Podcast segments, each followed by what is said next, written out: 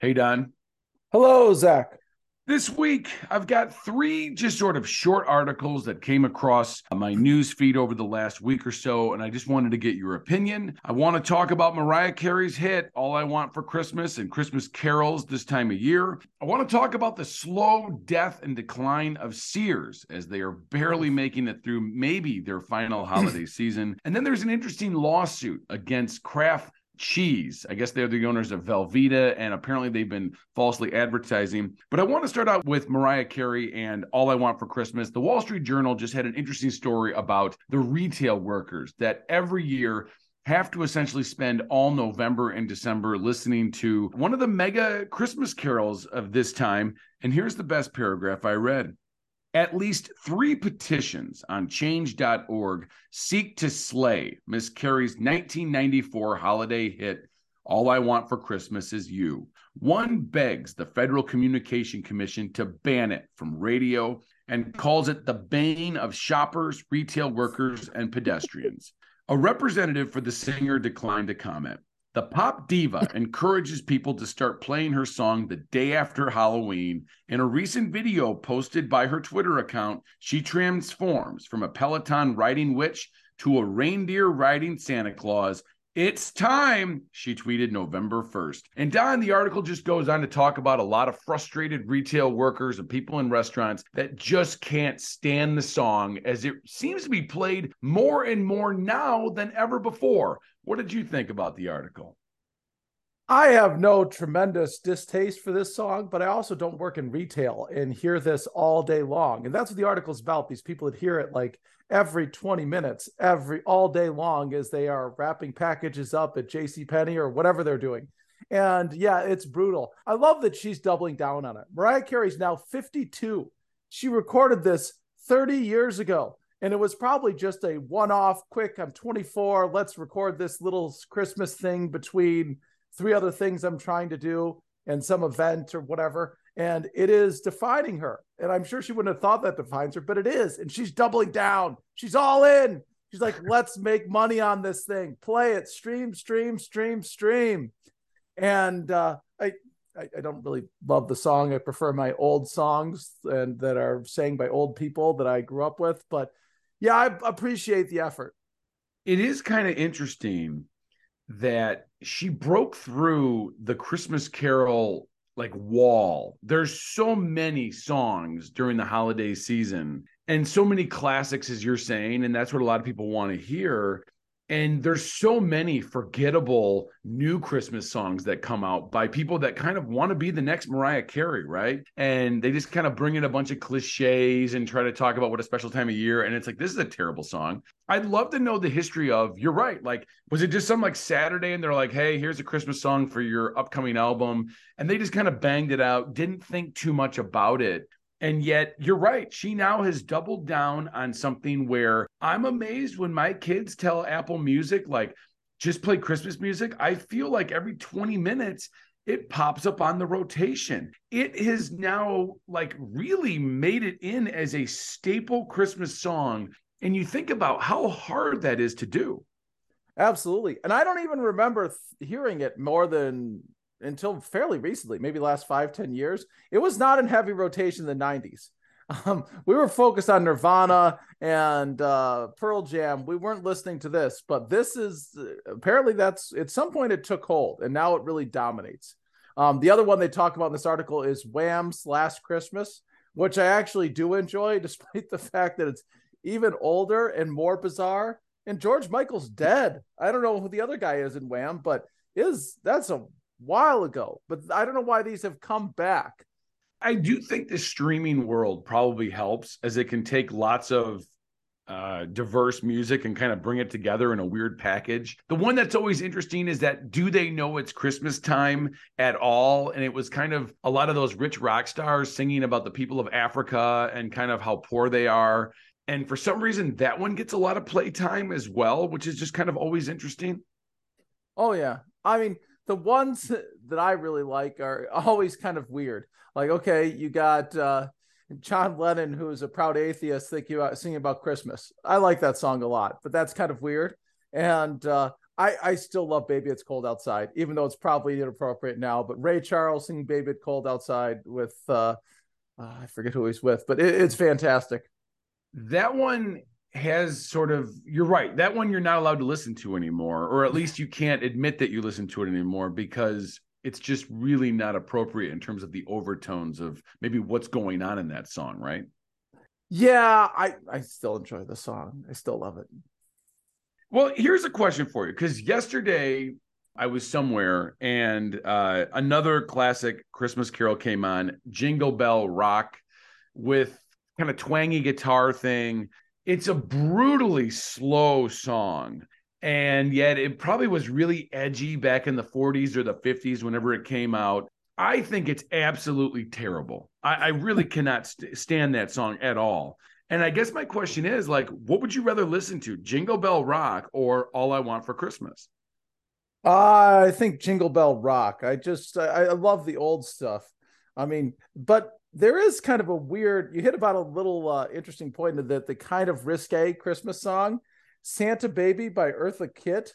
Yes. That's pretty risque, and that's a long time ago and so it is uh, people have uh, people have found a little niche here in the christmas period to be a little bit excited by the mistletoe perhaps well think about i saw mommy kissing santa claus i mean oh yeah what was what's the undertone of that well i, I guess i get what the undertone of that was but um you're right. People have been playing around with suggestive ideas in, in Christmas for a lot longer than I guess you really want to think about. And it's amazing that those now are just again in the heavy rotated plays of of streaming music and stuff like that.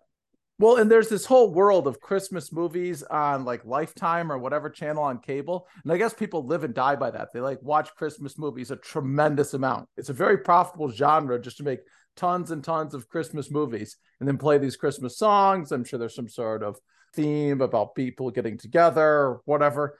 It's it's a big thing for people. I don't live and diet. I love my old Christmas hits. I love the Charlie Brown Christmas special, but it is uh it is an interesting world.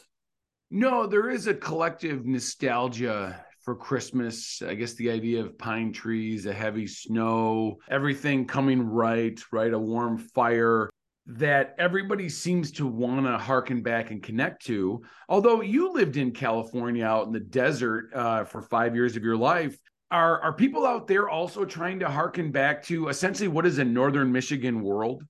They have a Christmas parade. They have a Christmas. Uh, they have a golf cart parade. They have all. It gets down to the 50s, Zac. It's very cold, and people uh, bundle up. But a lot of some of those Christmas movies and songs and stuff were written in the desert, where Hollywood people would go for their vacation. So yeah, it is. It is Christmas everywhere, even if there's no sleigh and no snow. But occasionally in the desert, kids would drive up to high altitude, fill their pickup truck with snow, and then come down and have a snowball fight. And that okay. was something. No, I I mean I spent one Christmas uh, in Australia, and that was like a big beach day, basically, because it's summer down there, and you just don't think that you know the rest of the world is is uh, you know, has warm weather and stuff like that. But clearly that's another kind of thing. But back to Mariah Carey, The Economist back in 2016 estimated that between 1996 and 2016, she made about $60 million on just wow. this song alone. Basically, at that time, they estimated she makes about $2.6 million a year off of just that song. And, you know, basically after uh, Halloween, she starts encouraging people to start playing that thing because there's obviously royalties involved. This year, she recently just lost a trademark battle as she was hoping to be called the Queen of Christmas, which I also thought was kind of interesting. She's making a career of it. I appreciate that. And as a 52 year old, I think somebody says, like, all right, well, this, what are we going to lean in to maximize the amount of money you can make? And it's this. Well, it's funny because she had a lot of other big hits that she's had over her career. She she is a, a nice singer, and nobody really talks about her for any of those sorts of things. This is probably going to be her legacy. And hey, good for you. I wish I had something that would make me two and a half million dollars a year as a residual. But this I podcast, guess are we making two and a half million on this podcast? Uh, not yet. We are going to really need to up the audience and demand for, um, you know, that episode we did about uh, who gets to own the moon. I think we did that as our third episode ever. We really got to increase that uh, listenership and demand for it. but it's it's sort of interesting that you know, she found her niche. And yet, do you think she's also the beneficiary of maybe coming about during the last great boom of corporate radio? In that that song in 94, 95, 96, it was on radio. That is when radio was controlled by large corporations who essentially told DJs what you're allowed to play. And therefore, it hit you and me, our generation, kind of it. We are now adults with kids and it's kind of the last things we can remember that were new. Most people struggle to find new music. It's hard to reach people as nobody really listens to radio anymore. And I kind of wonder if like the door closed on new Christmas songs getting out to people very easily. And therefore, like, we're just going to be stuck with this song forever. And yet, to her credit, she kind of broke through the the tough wall of Christmas songs to hear. That is true. There's a there's a definitely an established list, and it is one that is liked and loved by people all around. And so she can join the uh, eternal Christmas. And you're right, maybe the last new one. We're going to be still listening to that and the uh, the baritone Mr. Grinch song forever until we're dead, and maybe thereafter. I'm okay right. with it. Good for her. Yeah, she's gonna join. You're right. The Grinch song, and then also that uh, Alvin and the Chipmunks. Uh, oh, you God. know, all I want is a hula hoop thing or whatever. Mm-hmm. It, it, it's amazing though, but I mean, like, what a legacy. I mean, you could argue that hundreds of years from now, she's gonna make an impact in ways that major leaders of the world won't be able to reach future generations. If you know what I'm saying, music is eternal like that. And that if it's catchy, if it's poppy, people will always kind of want to hear it. But I don't know if uh, people are going to want to go watch uh, JFK's moon speech 150 years from now, if you know what I'm saying. 150 years from now, nobody knows who Vladimir Putin is, but everybody remembers Mariah Carey. And that's the biggest insult to Putin of all. it's very possible.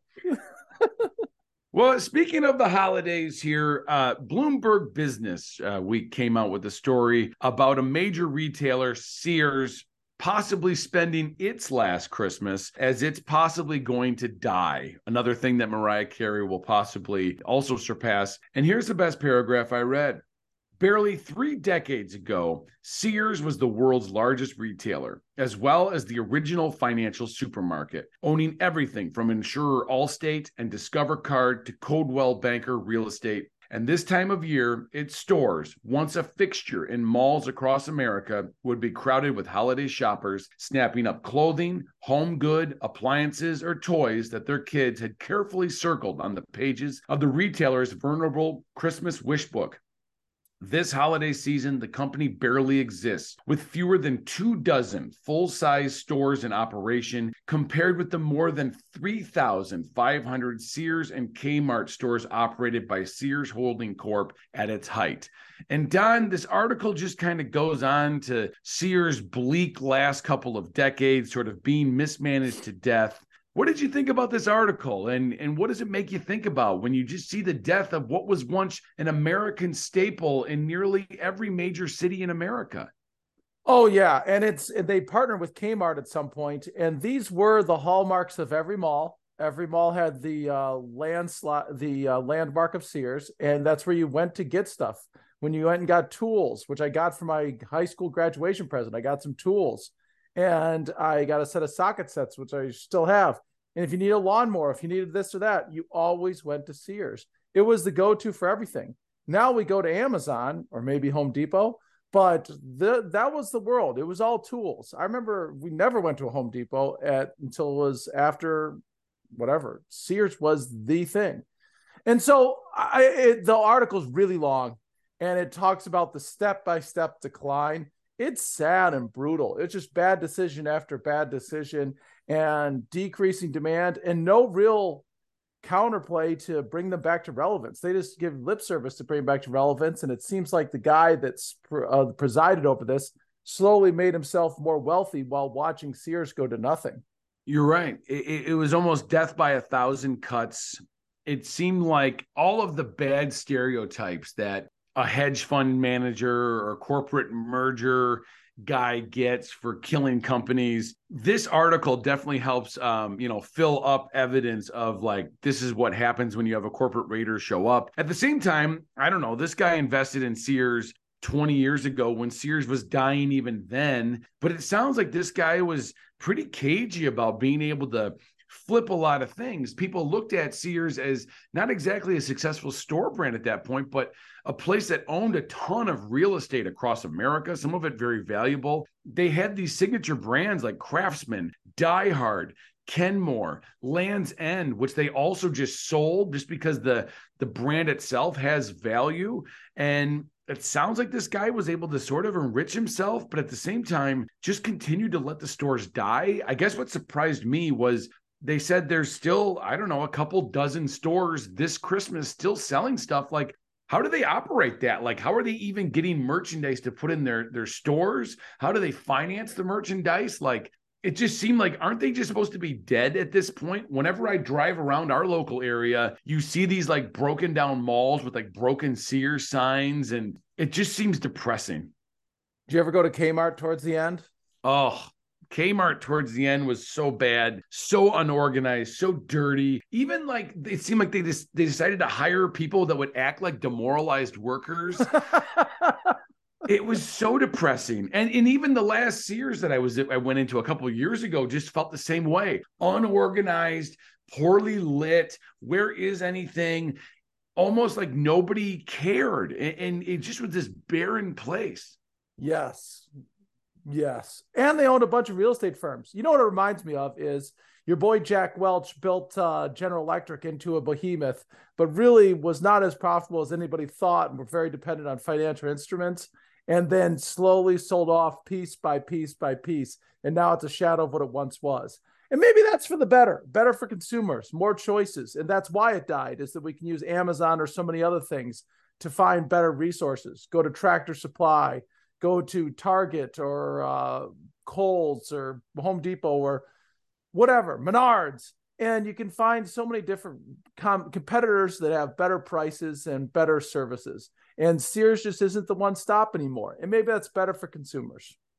No, it's amazing because it's one box store that got destroyed by multiple box stores, right? Every one of those places you just mentioned essentially is a big ugly box store but just leans in even more on their specialty. And it just seemed like sears by the end just couldn't couldn't find uh, what their niche was anymore. I think they were almost too confused by everything they had. At the same time, you know, they said in the article the company started in 1893 as a major mail order company that, that went across America when a time when America was not very connected. And clearly it did innovate, it did grow, it did start up tons of different businesses, which will continue to live on, as I mentioned, the insurance companies and the finance companies and all these different brands.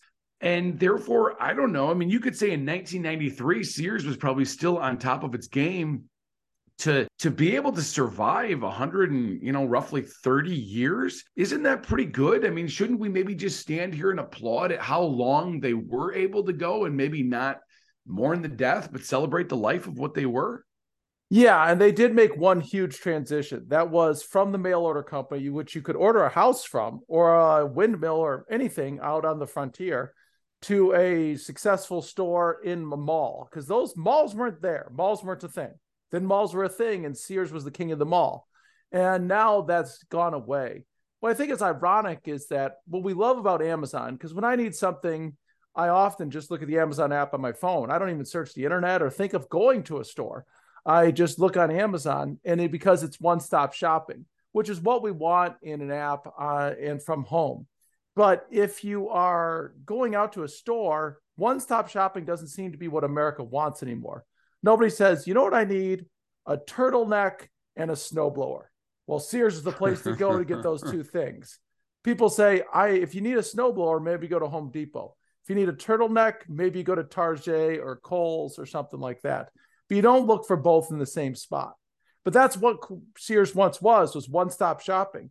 I do think, much like Blockbuster, they had the resources and the ability to jump all in on this internet thing and streaming and online ordering. And they could have done it. They just didn't focus on it. And somewhere there's somebody that said, I told them, I told them as soon as Amazon came out, we got to triple down on this and close the stores and we can get back to our roots as a mail order. And they probably have that possibility, but it's an opportunity foregone. No, that's a really good point. At some point, I'm sure you're you're right. Somebody was thinking about, hey, we've got to now start pivoting. We've got to be willing to accept that our growing part of our business will be taking over for our currently profitable part of our business at the same time, you know, just the age of the mall itself seems to be kind of in slow decline, or at least in a right sizing. They have a lot of real estate, right? I mean, I mean, it would have been a major turnaround by, you know, you would have really needed a visionary to kind of figure that out. And let's face it, if this is the business you know, it's the business you can continue to lean into and clearly it's dead. I, I guess what one thing I just sort of was thinking about is this fall, I was listening to a book about the fall of Rome.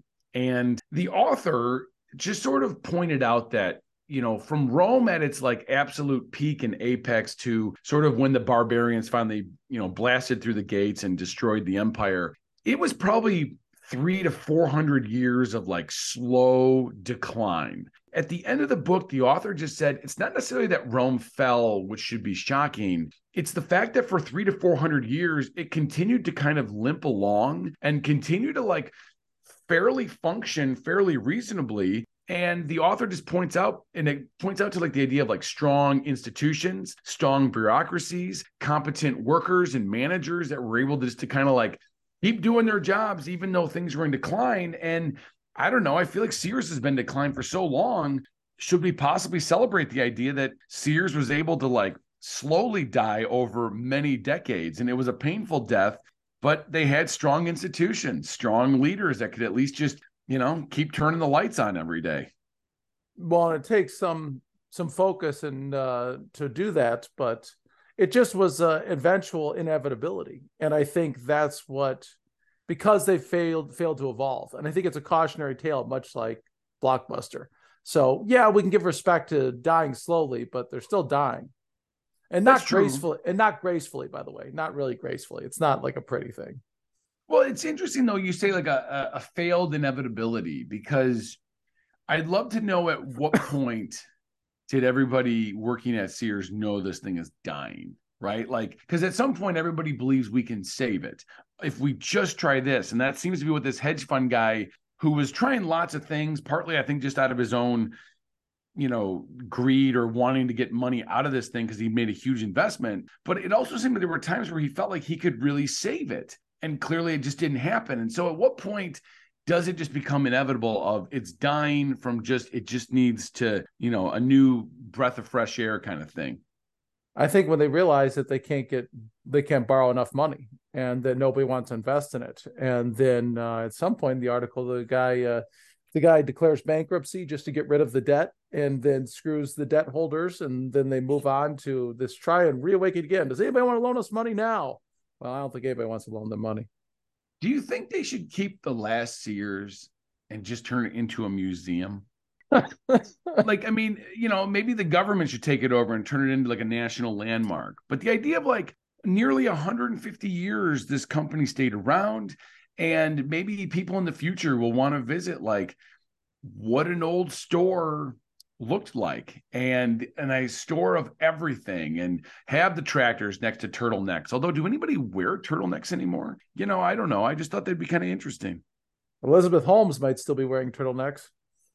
She's, uh, wearing, she's wearing prison gear now. Um yeah I, I i i do love the idea of taking your kids to sears to see the poor lighting and the uh, snow blowers and whatnot, and just lined all up. And yeah, I I don't think that anybody wants to pay the bills for that.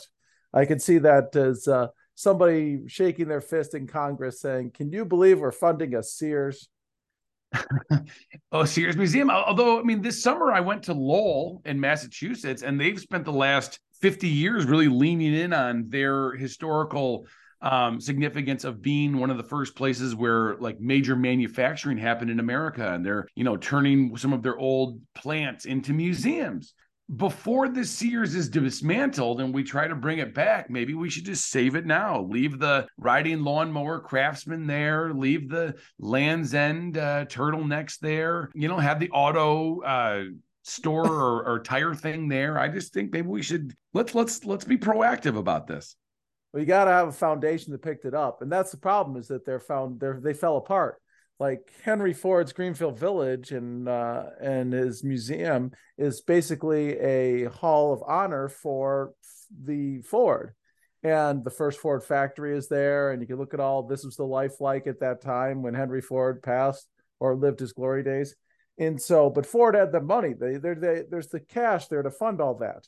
Sears slowly whittled it all away. If they'd just gone out a blaze of glory, maybe they could have funded that and just left it there. That would be a way to go out. Well, Henry Ford went around the country and literally brought uh, Edison's lab to uh, Greenfield Village. He brought Lincoln's chair in. Maybe they should go on a purchasing thing and just buy an entire Sears and then set up a Sears at, at Greenfield. If we can convince the people at Greenfield Village that that's what they need, a Sears. I don't know. Uh, I mean, you know, I, I, I will say, as a kid, I remember that huge catalog coming to our house. Oh, yeah. On, of course, on on the front page that cover was usually a snowy outside, a, a fire lit house, and um, you know, people saying the holidays coming. And uh, God, I remember just sitting there and staring at all the things I thought I'd get, and uh, I don't know, just another era of time saying goodbye.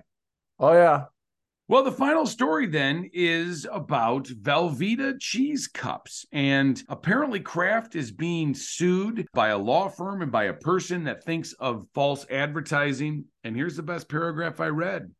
A Florida woman is accusing Kraft Heinz of misleading advertising based on the time it takes to prepare a single serving cup of microwavable mac and cheese. While the company markets its Velveeta shells and cheese as being ready in three and a half minutes, Amanda Ramirez says that's only the amount of time each cup needs to be microwaved, and that the actual preparation process from stirring in water to letting the cheese sauce thicken takes longer. And Don, this article just goes on to say people feel like they've been lied to as it takes longer than the uh, advertised time to make Kraft Velveeta cheese. What'd you think about this? Good idea, or this is the dumbest thing you've ever heard? I respect this lawyer because this lawyer file, files three lawsuits a week, all at food companies for poor labeling. Like, is this really vanilla? If there's no vanilla in it, doesn't it have to have vanilla beans? This lawyer is just going hard on holding people accountable. And I respect that. I hate poor labeling. I hate the term natural because natural means nothing. Are there really berries in the Pop Tarts? I don't think there's enough. He's suing about that too. I respect it.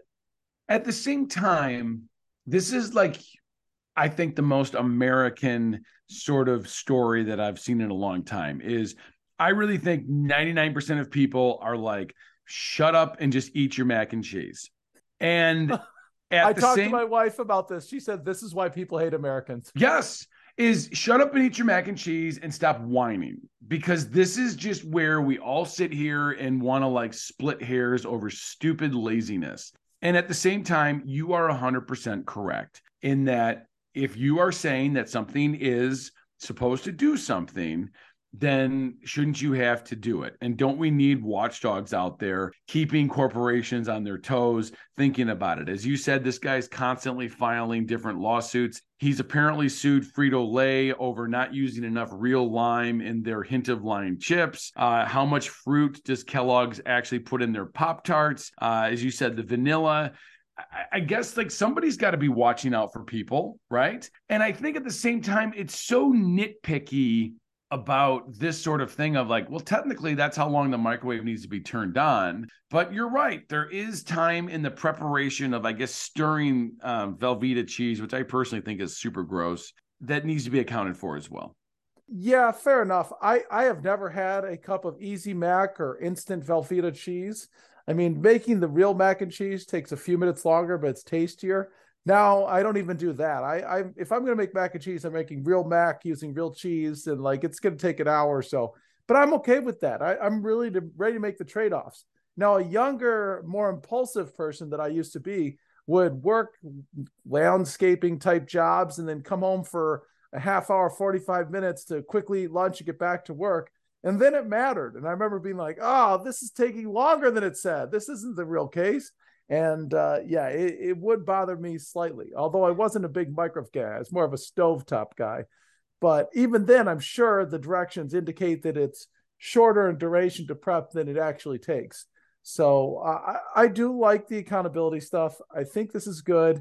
I want to have accurate definitions and accurate labels you could go and join the class action then if you were in this rush to get hmm. home and only had budgeted three and a half minutes of your lunch. It sounds like there are multiple plaintiffs across multiple states that are all going for $5 million in damages from this particular suit. I think the thing that just sort of rubs me wrong when you read this is the sort of legalese that is just brought into this about like the technicalities and um, it says Ramirez's legal team says that she is like many consumers who, quote, seek to stretch their money as far as possible when buying groceries and chose Velveeta over other similar products because of the prep time prominently promised on its label. She wouldn't have bought it had she known the truth, they said. And so, Don, I guess if we go from three and a half minutes to four and a half minutes, is that a deal breaker? Do you think uh, a lot of people would have changed their shopping habits for this? Fair Labeling Act came in in 1966. These companies should be held accountable. And it shouldn't be this lawyer, it should be a politician. Somebody should run for office and say, like, you're getting screwed, America. You ever notice it takes you more than three and a half minutes to make Velveeta Easy Mac? You're getting screwed. Now hold these corporations accountable. This is a spot for a politician, not a lawyer, or this lawyer should become a politician. Yes. And in some ways, uh, Americans would agree. Mm-hmm. Like corporations are trying to rip us off, they're always lying to us. We need a watchdog. And at the same time, I think most Americans also look at this sort of thing and say, this is the dumbest thing ever. I can't believe somebody's this lazy and all they want to just do is sue things and therefore i bet you people like on one hand wouldn't support it because of the individual lawsuit that this is bringing up. And on the other hand they would say yes corporations lie to me often. I hate that about them. But i don't agree with this right? It, it, it doesn't like the it's like, it's like two contrasting ideas that people probably can't rectify well, and also it's driving up the cost of the mac and cheese for the probably mostly low income people that buy this product. So the lawsuit drives up costs for them and uh, probably declines profits for stockholders like Warren Buffett. So uh, it, it is uh, it's not a win for many people, but I think it's a small victory for a person against going against uh, corporate lies and greed. Uh, if I had to serve you just the Kraft dinner from the powder or the Velveeta, uh, do you have a preference? Kraft for sure. I lived on that stuff. I, I, would buy a 50 pack when I had money, and then I know that if I ever didn't have any money, I could always have mac and cheese. That's true. I think my favorite was um, when we were taking our daughter to preschool. Every so often, a sort of plea for the parents to please stop sending Easy Mac in for their kids' lunch because the teachers did not have enough time to prepare it for all of the students that were bringing it in, and they were missing out on their own lunch. And therefore, maybe this really is a bigger deal than uh, I can understand. Time matters for a lot of people in a lot of segments of life. Oh, and I'm sure they're selling quite a few packages of this. It's a lot of lost time. If time is money, there's a lot of value lost here. Do you think I could sue like Doritos? Because I'm always disappointed when I open up potato chip bags and like there's only like a quarter of it filled with potato chips and the rest was just air.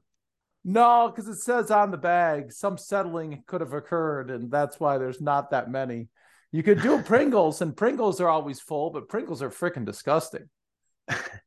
but it makes me sad when like I open up the bag and it's just not very full. Like I don't know, can I just sue them for making me not feel good, even though they technically did put the amount of ounces on the bag?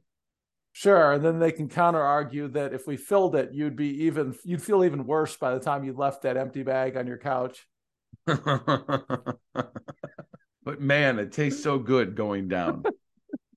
uh I don't know. I, I, there's nothing I can really even ask you to rank about these three random stories. I just thought they were kind of interesting, and uh, I'm sure that I'm probably going to hear Mariah Carey uh, over the next uh, couple of days here. And um, I guess it does make me ask you, like in general, I don't want to hear Christmas carols until after Thanksgiving. Some people I know though they get the Christmas stuff rocking by mid October. Where do you stand on when uh, people can start playing Christmas music? We did Christmas cookies yesterday, and last weekend put up the outdoor Christmas lights and tree and the tree two weeks ago. So uh, we were among the latecomers, at least in our neighborhood, to put up stuff. So we're a little on the later side, but I'm okay with that, and I'm okay with Mariah Carey as long as I hear it just once in a while. But uh, good luck to the uh, Easy Mac or uh, Velveeta Mac uh, lawsuit. I like that idea. And Sears just ugh, just sad. Can you imagine if you rode that train all the way to the bottom? You're the manager of the last standing Sears. Ugh. Well, that's I, again. I'd like to go visit one of these places, and I guess my question is: is when they turn the lights out on December 31st, is all I want for Christmas going to be the last thing ever played? Closing time. one last call. That would be the appropriate one, right? Yeah. Oh well, Don, it's been a pleasure talking with you this week. I look forward to talking with you next week. Absolutely, Zac. Have a good one. Take care. Bye bye.